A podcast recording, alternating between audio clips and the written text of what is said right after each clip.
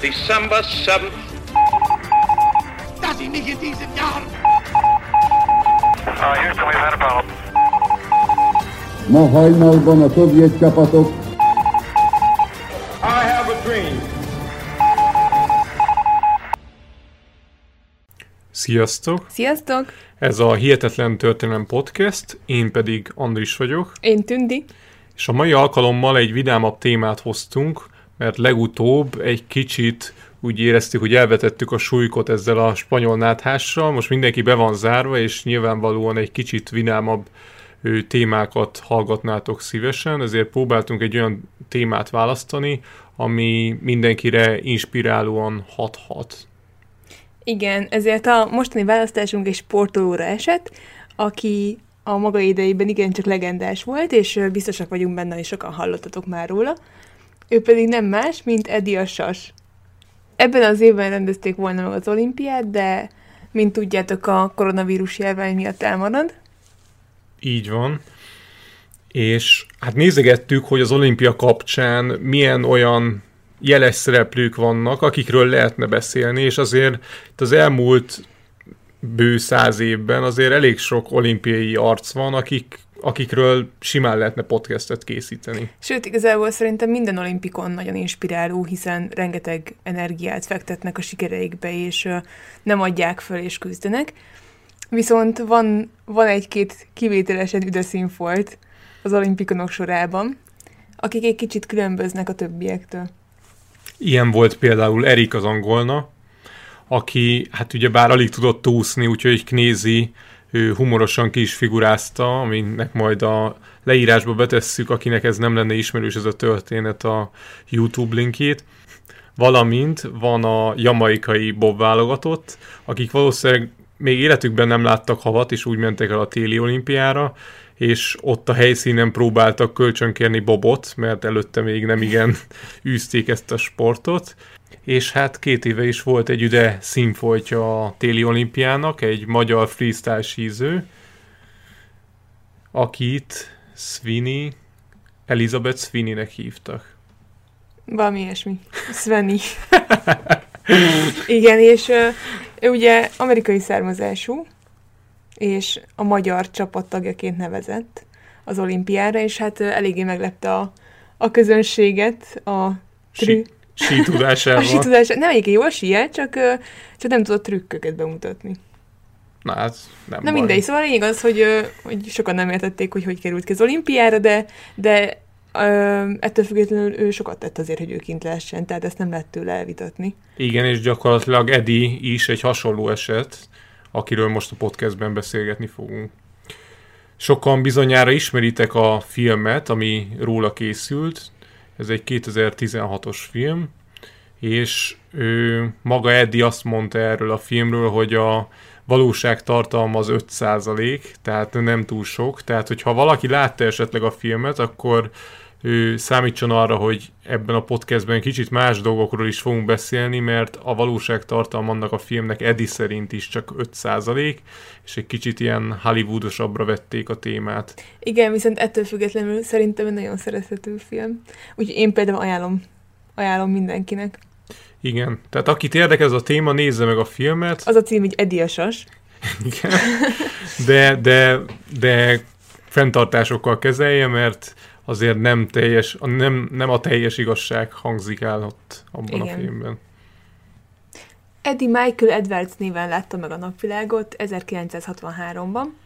Két kilóval született, ferde elkapocsal, és nagyon rossz volt a szeme, emiatt kiskorától kezdve egy nagyon vastag üvegű szemüveget kellett hordania. Nagyon eleven gyerek volt, és mindig megtalálta a módját, hogy veszélybe kerüljön, és nagyon kreatív is volt, amikor fel kellett magát találnia, és különböző akrobatika mutatványokat hajtott végre otthon és a kertjükben. Igen, így fordult például az is elő, hogy a házukhoz vezető lépcsőn mindig hason csúszott le, és mert ezt egy kényelmes közlekedési formának gondolta, és a házukat látogató vendégek pedig mindig megrökönyödve nézték ezt a jelenetet, és gondolkoztak, hogy vajon ez az ez százas-e. De az is előfordult, hogy apjához kimentek az építkezésre a bátyjával, az édesapja egy kőműves volt, és ott egy libikókát építettek az építkezésen található anyagokból, amikor is gondolta, hogy jól megtréfálja a libikózás, libikókázás közben a bátyját, és leugrott a libikókáról, viszont ő, a bátyja úgy, ahogyan zúgott lefelé, Eddie elfelejtett arrébb állni, úgyhogy jól arcon csapta a libikóka, és a kilógó nyelvét kis hián ezzel levágta a saját fogaival. Úgyhogy a kórházba úgy kellett összehozni, hogy a síugró hősünk végül ne némán legyen olimpikon. De amikor már kicsit nagyobb volt, és biciklizni is tudott, akkor rendszeresen használta az egyirányú utakat, utcákat, úgyhogy szembe ment a forgalommal, és amikor beszóltak neki a sofőrök erre, hogy mégis miért megy szembe a forgalommal, akkor ő csak annyit válaszolt, hogy hát ő egy irányba közlekedik rajta, hol itt a probléma. Az iskolában kapta az Eddie Bece nevet, a vezeték nevéből, az Edwardsból alakították ezt a nevet, úgyhogy az iskolában Eddie-nek szólították, a családban pedig Michaelnek továbbra is. A suliba egy kicsit nehezen tudott beilleszkedni, mert említettük, hogy volt egy lábsérülése, és, és emiatt egy ilyen furcsa szerkezetet kellett hordania, így nem tudott nagyon sportolni együtt a többiekkel, együtt szaladgálni, de ő elég talprás egy gyerek volt, úgyhogy megtalálta a módját, és amikor a többiek fociztak, akkor ő beállt, beállt kapusnak. És nagyon bátor kapus volt, mert minden labdáért utána ugrott és vetődött, tehát abszolút nem kimélte magát, viszont ugyanakkor elég rossz kapus is volt, mert nagyjából az összes labdát beengedte. Hát igen, inkább ilyen potyagólokat kapott. Egyébként ezt a szerkezetet, amit a lábára tettek, ezt nagyjából úgy kell elképzelni, mint a Forrest Gumpban, a Forrestnek gyerekkorában, tehát egy olyan szerkezetet ő kapott, és azzal kellett közlekednie. 14 éves volt, amikor életében először síjált, egy iskolai sítáborba utazott el. A családja nem volt túlságosan jó módú, de adtak neki zseppénzt, amiért neki dolgoznia kellett, a házi munkát végezte el, és ezért adtak neki pár fontot, amit évek alatt szorgalmasan összegyűjtött, és ki tudta fizetni belőle ezt a sítábort, ami 67 font volt. És elmondhatjuk, hogy ez igazából megváltoztatta az egész életét. Mármint a sítából. A sítából, igen, a sítából Mondjuk a házi munka is lehet. A házi munka is, igen, a sítából megváltoztatta az életét, hiszen ott, ott jött rá arra, hogy mennyire szeret síelni, és mennyire, mennyire tetszik neki ez a világ. Amikor kiderült, hogy mehet a sítúrára, az volt az első dolga, hogy elugrott egy kölcsönzőbe, és sí felszerelést bérelt magának. Annyira komolyan vette a dolgot, hogy napkrémet és ajakápolót is vett. Mikor hazaért, az volt az első dolga, hogy a lakásban felpróbálta a síléceket. Nem különbözött nagyon másoktól, elég lúzer volt ő is az elején a pályákon. Egy angol műanyag pályán, tehát vannak ezek a gyakorlásra a nyári időszakban külön ilyen műanyag pályák vannak, ő is ezen gyakorolt az olasz út előtt. Az olasz túra maga pedig annyira jól sikerült, hogy hazamenetel után az otthoni dombokon kialakított pályákra rendszeresen jár ki síelni, és nem sokára vett magának egy saját sícipőt is. Itt azért fontos egyébként az, hogy vett magának, mert ugye ezek igen drága dolgok voltak, a családjuk nem volt különösebben gazdag, és az, hogy vett magának egy sícipőt, az egy tök nagy dolog volt akkor Edinek. Uh-huh. És annyira szerette a síelést, hogy igazából másra se tudott gondolni, csak a síelésre. Hogyha az iskolában kellett írni egy fogalmazást, akkor mindig beleszűtte valahogy a síelést, és például, ha rajzóra volt, és le kellett rajzolnia mondjuk egy csendéletet, akkor is valahogy mindig rácsempészte a síléceket is a képre. Mondjuk ez egyébként a tanárok szempontjából elég idegesítő lehetett. Igen, nem? a tanárai rendszeresen behívták a szüleit, hogy, hogy szerintük van valami probléma a gyerekkel, de hát igazából a szülei eléggé hittek benne, és látták, hogy hát szimplán csak fanatikus a srác. Annyira fanatikus volt, hogy még nyáron is próbált síelni, amit úgy csinált, hogy kiment a helyi dombra, tehát nyár volt, ugye nem volt hó, kiment a dombra a síbotjéval, és gyakorolta a síelést, ami igazából úgy nézett ki, hogy leszaladt a dombokon a kezében a síbotokkal, és ebben az időben rengeteg ember piknikezett ott kint, úgyhogy elég furcsán néztek rá, hogy mit csinál ez a srác. A következő térre is már betervezett egy utat a Pireneusokba, csak hogy ehhez is sok pénzre volt szüksége, ezért elment szerelőnek a közeli hegységbe található sípájához, így a sí kölcsönzőben dolgozva maga is megtanulta, hogyan kell karban tartani a felszerelést. Spanyolországban minden tábor végén volt egy verseny, ahol mindent beleadva és félelmét leküzdve ágyugójó siklásban megnyert egy versenyt, amivel elérte azt, hogy pár héttel később a síiskola visszahívta egy döntőversenyre, ahol is a különböző iskolák legjobb versenyzői mérték összetudásukat. Az utat fizették, szóval ez egy nagy dolog volt Edinek. 350 versenyző mérte össze a tudását, és nem is szerepelt rosszul, 13. lett, és egy karórát nyert ezzel. Ezután hazament Gloucestershire-be, és az ottani versenyt is megnyerte a korosztályában, szóval Szóval Edith tényleg azt lehet mondani, hogy fiatal korában egész ügyes volt, habár én azt azért azt mondanám, hogy a sportolóknál ugye kicsit idősebb korban jönnek ki igazán valószínűleg a nagy különbségek, fiatal korban még nagyon sokat lehet fejlődni egy-egy versenyzőnek, nagyon rövid idő alatt is. Igen, és ami szerintem még nagyon sokat dobott a teljesítményén, hogy nem igazán félt. Tehát, hogy a könyvében olvashattuk azt, hogy ő eléggé bátor gyerek volt, tehát nem nagyon volt veszélyérzete, úgyhogy, úgyhogy simán, simán mert gyorsan síelni, tehát nem, nem félt attól, hogy elesik, vagy összetöri magát. 16 éves volt, amikor befejezte az iskolát, és a szülei mondták neki, most már akkor valamit kell magával kezdenie. Neki viszont nem nagyon volt egy jövőkép a fejében, ő azt tudta, hogy síelni szeretne, de a szülei szerint ebből nem lehetett megélni. És mivel nagyon jól rajzolt, és igazából ez volt az egyetlen tárgy, amiből kiemelkedő volt, és a családjának pedig egy építési vállalkozása volt, ezért azt javasolták neki, hogy legyen műszaki rajzoló. Ez Edinek annyira nem tetszett ez az ötlet, és, és úgy döntött, hogy mégiscsak a síelésből fog élni. Úgyhogy olyan munkát keresett, ami a síeléssel kapcsolatos, és síközpontokat keresett meg azzal, hogy szeretne náluk dolgozni. Nagyon sok levelet kiküldött, de, de legtöbben elutasították, vagy még csak nem is válaszoltak neki.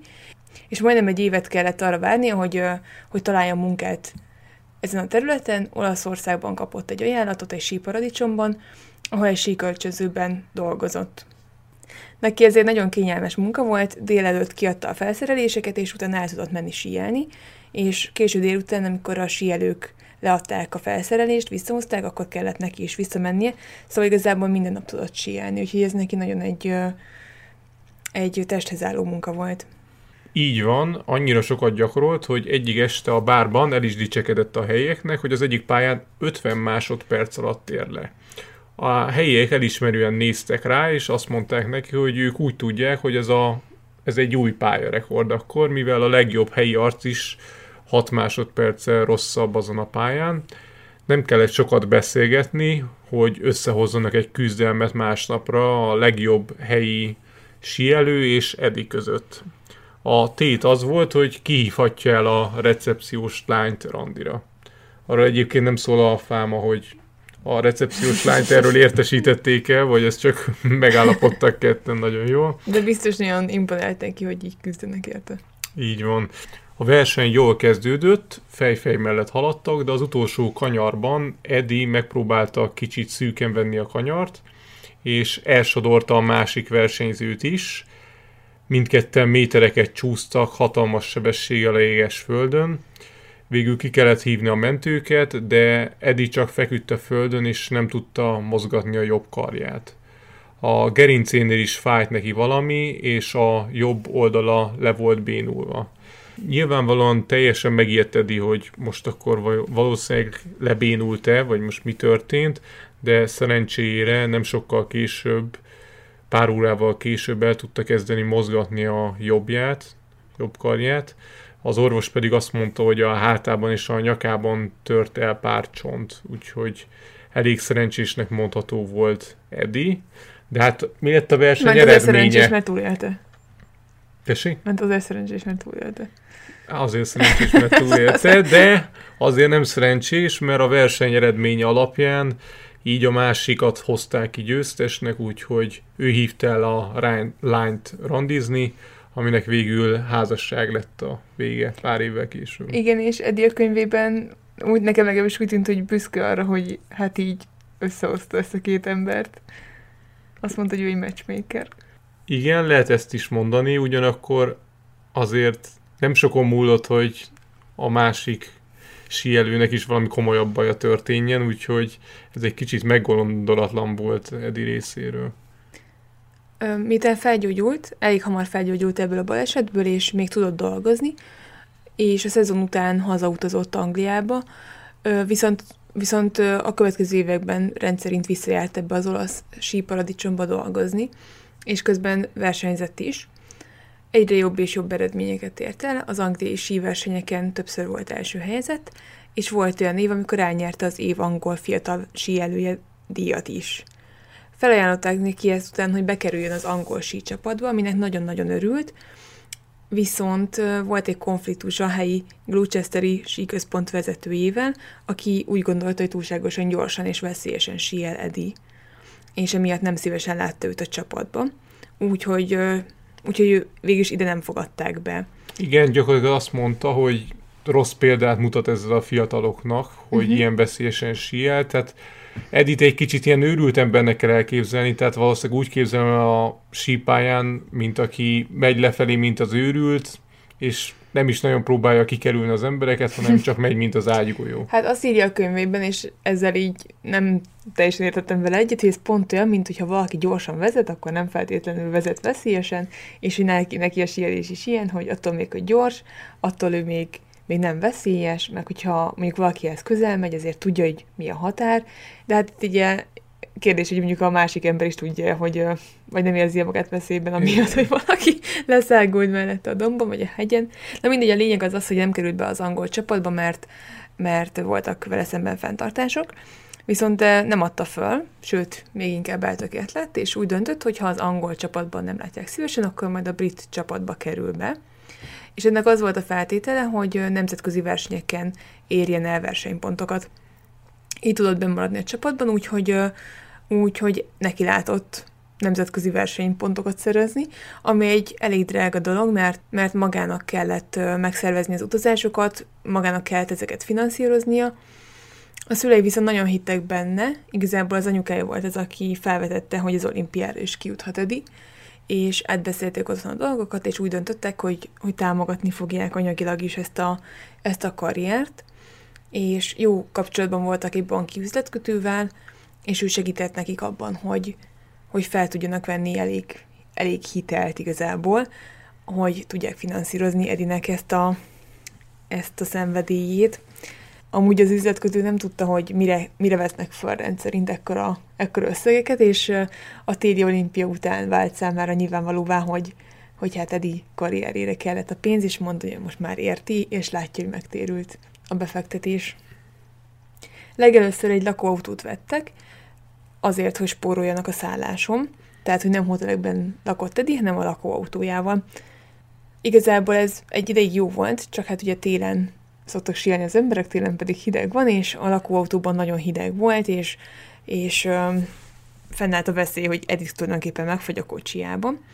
Úgyhogy ö, megoldott ezt a problémát úgy, hogy hotelekben szállt meg, és hát kicsit, ö, kicsit furfangos volt, mert ellopta igazából a kulcsokat, vagyis hát kölcsönvette, hogy ő, ő fogalmazott a könyvében, tehát kölcsönvette a hotelek kulcsát, és belopózott, és amikor a portás elment aludni, akkor ő besúrant a hotelbe, aludt, és mielőtt még bárki felkelt volna, tehát mindenki hamarabb felébredt, és, és akkor úgy ki, kiszakadt. Így van, tehát ez úgy kell elképzelni, hogy a, az Edi egyszer megszállt egy hotelben, és akkor a kulcsát gondolom elfelejtette visszaadni. Elfelejtette. Értitek? Elfelejtette, és utána ezt használta fel később. De hát gondolom egy idő után erre rájöttek, úgyhogy kellett lennie pár ilyen hotelnek, ahol ez bejátsza, mert... Igen, és elvileg van is egy gyűjteménye a hotelkulcsokból. Tényleg? Ezt igen. nem is tudtam. Igen, igen, igen. Igen. De hát igazából ezért nem lehet őt elítélni, vagy nem tudom, tehát... Yeah. De, tehát mindenki. Jó, hát ez is a szenvedély... Ha nincs szállásatok, oldjátok meg így. Jó, de a szenvedély számlájára írható. ja. Ezután indult Edinek a kaszkadőr karriere, ami eleinte úgy kezdődött, hogy a sípályákon azzal szórakozott, hogy különböző bukfenceket és trükköket ugrott, és volt olyan sípálya, ahol összegyűjtött jó pár embert, hogy akkor most álljanak egy sorba, és majd átugorja őket. Egész szép kis tömeg gyűlt így össze egy-egy alkalommal. Mondjuk azt nem teljesen értem ki az a hülye, aki beáll így egy mókába, úgyhogy nem is ismeri ezt a, az Edi síelőt. Hát igen, meg amúgy nem is ez a durva, hogy, hogy csak felnőtt emberek néha egy, egy osztályjal csinálta ezt, hogy lefektette a gyerekeket a hóba, és átugrálta őket. És leírja a könyvében azt is, hogy uh, egyszer egy barátjának a barátjával csinálta meg ugyanezt, hogy uh, nem tudom, hogy lesiált a dombon, és a barátját akarta átugrani, most valószínűleg a barátja állhatott, vagy nem tudom, és uh, nem sikerült teljesen átugrania, hanem így kicsit megütötte a srácot a létszel, ami hát amúgy... így arcba kapta. Igen, és utána ráadásul azt mondta neki, hogy az ő hibája volt, mert nem mozdult elég gyorsan. Rossz helyre állt, igen. Igen, és a, a, ezután a baleset után érdekes módon soha többet nem beszéltek egymásról. Érdekes. Így jött az az ötlete is Edinek, hogy döntse meg az autó tetején síelés rekordját. Ezek szerint annó ilyen rekordokat is döntögetnek az emberek, hihetetlen, hogy mik, mikből csinálnak ö, rekordokat. És általában ezt a, az autó tetején síelést a síelők arra szokták használni, hogy így gyakoroljanak, mert így lehet a nagysebességet gyakorolni, és vannak, akik ezt ilyen hivatásos, ilyen szélcsatornában csinálják, viszont az nagyon drága, úgyhogy olcsóbb megoldás, ha felpakolod a síléceket egy kocsi tetejére, te pedig rájuk állsz. Igen, mert hogy ahol, ahol ő sielt, ott nem volt elég magas hegy, tehát hogy nem tudott annyira felgyorsulni, hogy, hogy uh, megtapasztalja ezt, hogy milyen igazán gyorsan menni. Így van. Akkoriban ez az autó tetején síelés sebességrekordja 126 mérföld per óra volt, ami durván 200 km per órának felel meg. Edi hetekig hívogatta a különböző autószalonokat és szerelőket, hogy tudnak-e olyan autót biztosítani, amivel erre képes lehet. Mondjuk senki nem akarta el, elvállalni, nem meglepő módon.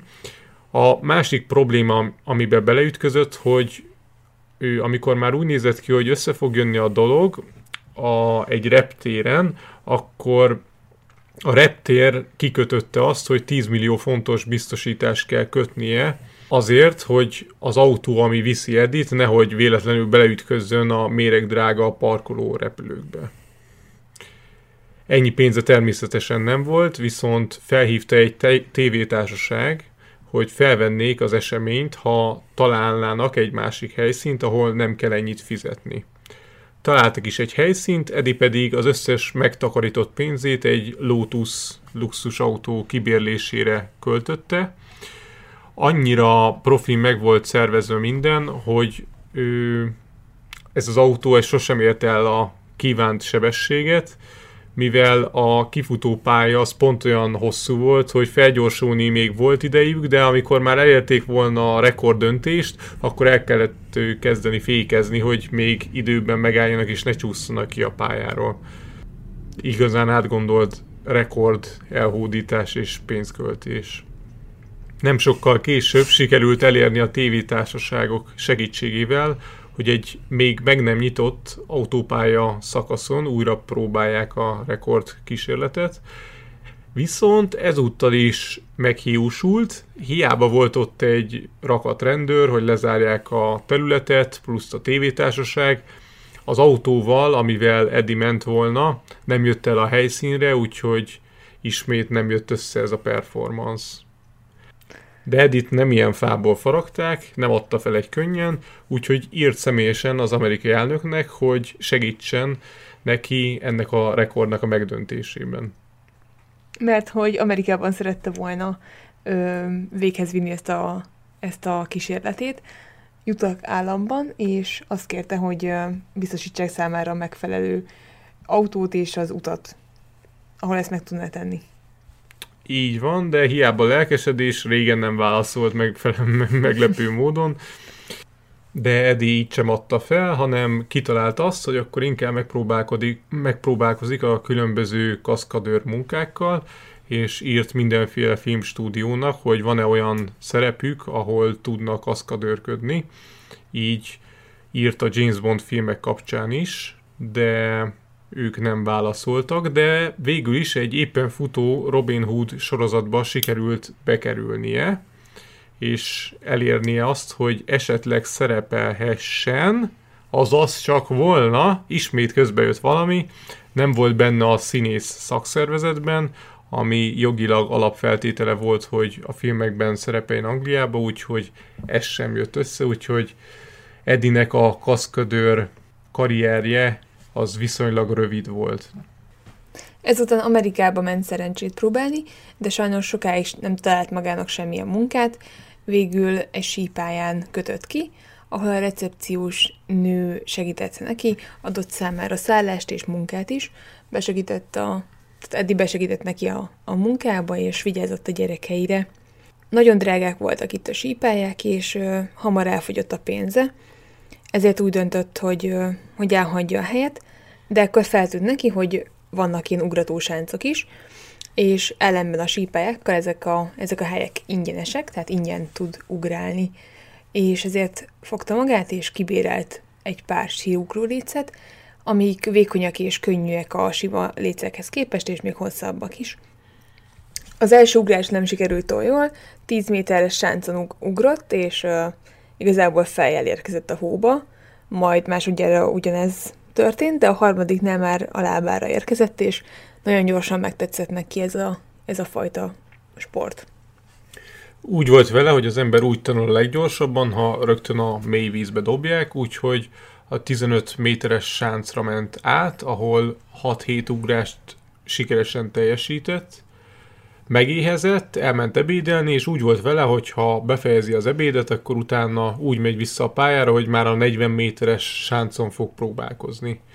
Még aznap este elérte azt, hogy 21 métert ugorjon a sáncról, ami egész jónak mondható, ahhoz képest, hogy egy nap alatt jutott el eddig a távolságig. Főleg, hogyha figyelembe vesszük azt, hogy a szakemberek azt szokták mondani, hogy minimum három év kell ahhoz, hogy megtanulják a sportolók az ugrásnak az alapjait. Másnap reggel már Edi nem adta a láb, ő azt mondta, hogy ő már a 70 méteres pályáról fog ugrani, ő csak gondolta, hogy előbb egyeztet a pályamenedzserével, aki megrökönyödve hallgatta Edit, aki elmesélte, hogy tegnap már 21 métert ugrott a 40 méteres sáncról. A pályamenedzser teljesen hitetlenkedve hallgatta, és nem értette, hogy hogy lehetséges ez, hogy edző nélkül itt valaki ugrálgat, hát ez egy életveszélyes sport. Végül abban állapodtak meg, hogy ugorhat a 40 méteres sáncon, tehát az alacsonyabban, ha valaki nézi őt közben. A sícentrumban dolgozott egy, egy idős ex-síelő, Chuck Berghorn, aki korábban az 1932-es olimpián ugrott, és ezen a sícentrumban dolgozott, hókotrókat üzemeltetett, és hamar felfedezte magának Edit, tehát látta, hogy ugrik, és úgy döntött, hogy felkarolja. Edinek ugye anyagi nehézségei voltak, és Berghorn kölcsönt neki a felszerelését, viszont neki nagyobb lába volt, mint Edinek, ezért Edinek hat pár zoknit kellett hordania, hogy ne essenek ki a, ne csúszanak ki a lábai a síbakancsból. Emellett kicsit túlsúlyos volt ehhez a sporthoz, mert 82 kg volt, és ebben a sportákban, hogyha valaki könnyű, az egy előny. Tehát a második legnehezebb síugrónál 9 kg volt nehezebb. Ugye szeme is rossz volt, tehát még mindig egy nagyon vastag szemüveget hordott, és ez a síelésnél elég nagy hátrány, mivel könnyen bepárás, bepárásodik a szemüveg. Edi továbbra is szorgalmasan gyakorolt, és a következő versenyén, amiben indult, egy elég szép eredményt ért el, 39,5 métert ugrott, amivel megnyerte a korcsoportjának a versenyét. A következő télen Svájcba ment ugrálni, ahol több nemzeti csapat is gyakorolt, így egész sok barátra tett szert, akik hasznos tanácsokkal látták előtt.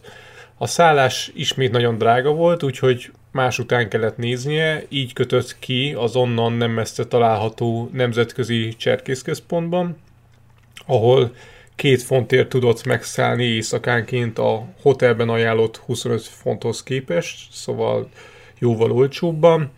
viszont a szállásért cserébe karbantartást kellett végezni a cserkészközpontban, ilyen volt a fűnyírás, de ilyen házkörüli szerelés és ehhez hasonlók. Továbbra is a 60 méteresen, 60 méteres sáncon gyakorolt, viszont egyszer felment a 90 méteresre, hogy ugorjon egyet. Olyan ijesztő volt viszont fentről a kilátás, hogy, és olyan meredek a pálya, hogy úgy döntött ő még inkább marad a kisebb pályán, tehát itt egy kicsit Edi is rájött, hogy azért mindennek van határa.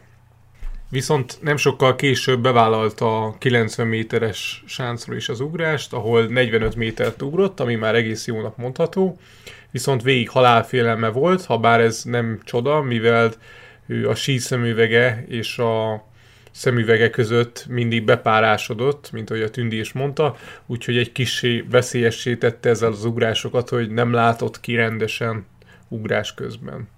A következő célkitűzése az volt, hogy megdöntse a brit ugrás rekordját. Ez viszont nem volt egyértelmű, hogy mekkora ez a szám, hogy mekkora a pontos rekord.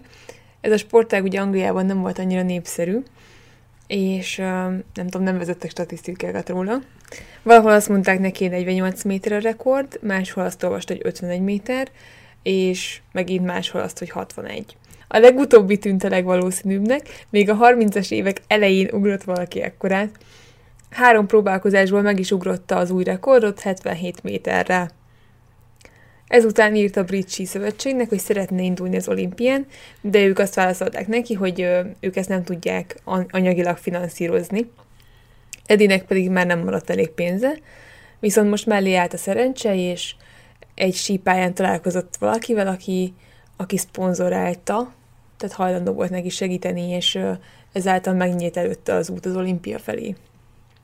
Viszont ugorjunk egy kicsit előre az időben, hisz Edi élete gyakorlatilag a következő években is két dologból állt. Ő vagy pénzt próbált szerezni, vagy összetörte magát. Az utóbbiban egészen sikeres volt. A versenyeken többnyire a hollandokat, a bolgárokat és a magyarokat sikerült megelőznie. Az olimpiára készülve napi 16 órát edzett, ha bár nyilván ennyivel sem lehet pótolni azt a sok éves lemaradást, amivel eddig rendelkezett.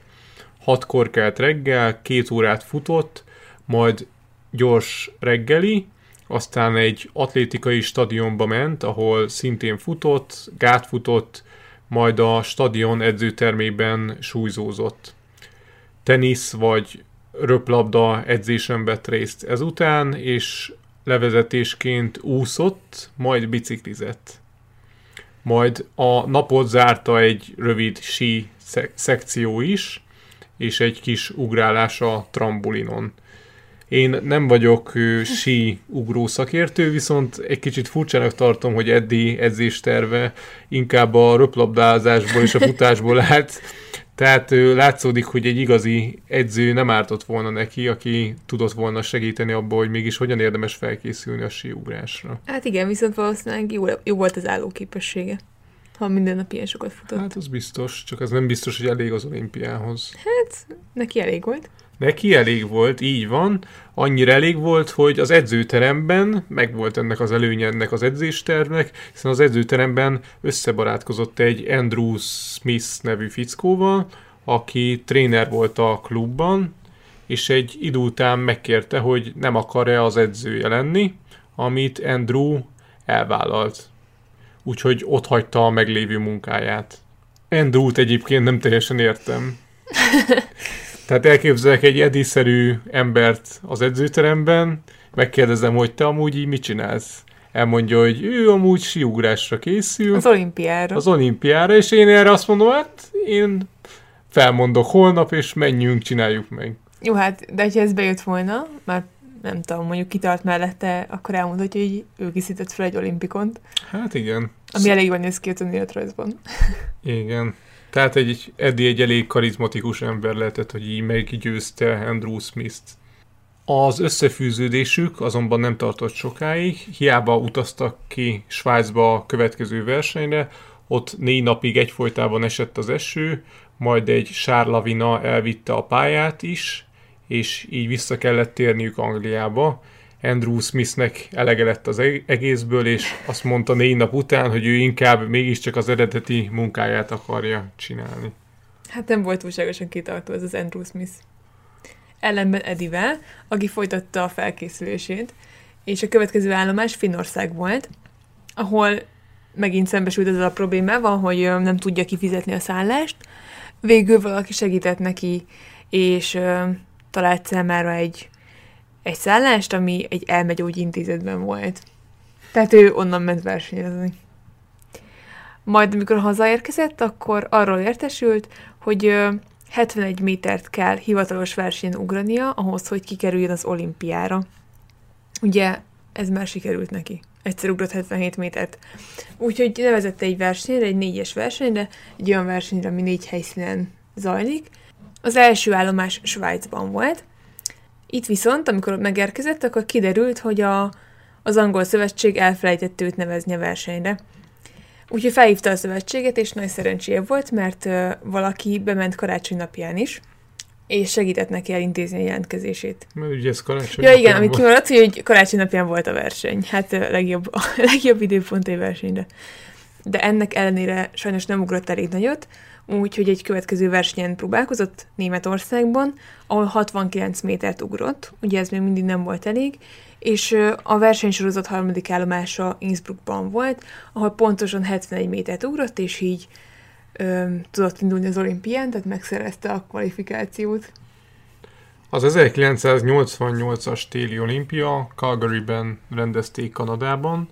Eddie hű volt magához, és egy kicsit Edisen sikerült az érkezése is, ugyanis a podgyászait elhagyták, és ő több átszállással utazott ide, úgyhogy ő a síléce és a síruhája különböző reptereken landoltak, úgyhogy jól kezdődött a buli. Végül két nap késéssel megérkeztek a cuccai, Szerencséjére ez az időszak még csak a felkészülésnek szólt, nem magának már a versenynek. A híre megelőzte már, és a reptéren jó pár lelkes kanadai üdvözölte, akik már a tévéből ismerték Edik, Edit. Ezek a lelkes kanadaiak agatták rá az Eagle nevet is, plusz még egy kis pénzt gyűjtöttek neki, mivel annak mindig hiány volt Edi. A verseny előtti napokban tartottak volna egy külön sajtótájékoztatót Edivel, de mivel késett, és az újságírók már ben voltak a helységben, amikor odaért Edi, nem akarta beengedni őt az őr, mert ő egy olimpikont vált, és Ediről ezt nem feltételezte. Azt magyarázta Edinek, hogy ez itt Eddie Edwards sajtótájékoztatója, mire Eddie azt mondta, hogy ő lenne az, de nem akarta elhinni. Végül sikerült bejutni, ahol kérdésekkel halmozták el. Nagyon népszerű volt, és sokan voltak rá kíváncsiak. A verseny napján 40 ezer néző gyűlt össze, hogy szurkoljanak neki, és köztük volt a családja is. A nagymamája kötött a családnak egy-egy ilyen pulcsit, tehát ilyen családi pulcsit hordott mindenki, és az volt ráírva a pulcsikra, hogy szeretlek Edi. A huga pedig annyira büszke volt rá, hogy az övére még azt is felírták, hogy Edi huga vagyok. Az angol sajtósok vezetője pedig elkérte Eddie sisakját, és egy sárga filctollal felírta rá, hogy Eagle. Na, és akkor eljött a verseny napja, és ezen a versenyen 55 métert ugrott. Amikor ugrott, akkor, vagy miután landolt, a nézőközönség őrjöngött, ő pedig ilyen sas karcsapásokkal ünnepeltette magát. 58-an indultak ezen a versenyen, és hát talán senkit sem lep meg, hogy utolsó lett. Az utolsó előtti egyébként 71 métert ugrott. A legjobb versenyző pedig 89-et. Ugye ez a 70 méteres sánc volt. Igen. De hát Eddie alapfilozófiája az volt, hogy a legfontosabb dolog az, hogy részt vegyünk a versenyen, nem pedig az, hogy nyerjünk, és ez nem csak neki volt egy fontos filozófiája, hanem Az olimpiának is. az ez volt az olimpiának eredeti. is. Tehát a gróf, vagy báró, aki, Báró. báró, aki ezt megalapította, ezt az olimpia Pierre de nevezetű Coubertin báró. Jó, Ez én nem tudni. vagyok ennyire tájékozott. Neki ez az alapelve volt, hogy az a legfontosabb, hogy részt vegyünk, nem pedig az, hogy nyerjünk. És a verseny követő napokban nagyon sok újság hozta azt le, hogy nem az számít, hogy ki az utolsó, hanem a kanadai és a nézőközönség szívében Eddie az első helyet nyerte el az olimpián, és mindenki nagyon rajongott élte. Rengeteg újságíró kereste meg a verseny után, akik közül többen kissé negatívak voltak, és kérdezték, hogy miért volt ilyen gyenge tegnap, mire Edi megkérdezte, hogy ők ugrottak-e már vajon sáncról. Egy idő után el kellett menekülni az újságírók elől, mert már mindenhol zaklatták, és nem volt egy nyugodt perce. Ehhez hozzájött még az is, hogy a következő napokban esedékes 90 méteres sáncugrástól többen próbálták lebeszélni, részben azért, mert szelesre fordult az idő. Eddie viszont hallani sem akart erről, hogy vissza kelljen lépni a versenytől. Meg is ugrotta az új angol rekordot jelentő 71 métert, ismét jóval lemaradva az utolsó előtti helyezéstől, de Edinek ez sem volt elég, indulni akarta csapatversenyen is, tehát felrakta Edi az íra a pontot. Ugye a csapatversenynek az a lényege, hogy egy ország négy versenyzője ugrott háromszor-háromszor, és ezek alapján dölt el, hogy melyik ország a legjobb. Edi azt szerette volna, ha ő ugrik 12-szer, de ezt természetesen nem engedték neki a szervezők. Az olimpia után nem csökkent a népszerűsége, még mindig ö, gyakran keresték fel, hogy ö, interjút kérjenek tőle, és ö, egy csomó tévésóba meghívták szereplőnek. Nagyon sok levelet írtak neki a rajongók, nagyon sok újságban szerepelt, és amikor hazaérkezett az olimpiáról, akkor a repülőtéren egy hatalmas tömeg várta őt. Annyira népszerű volt, hogy még egy menedzsere is lett, aki hát igazából azt akart elintézni, hogy reklámokban szerepeljen Edi.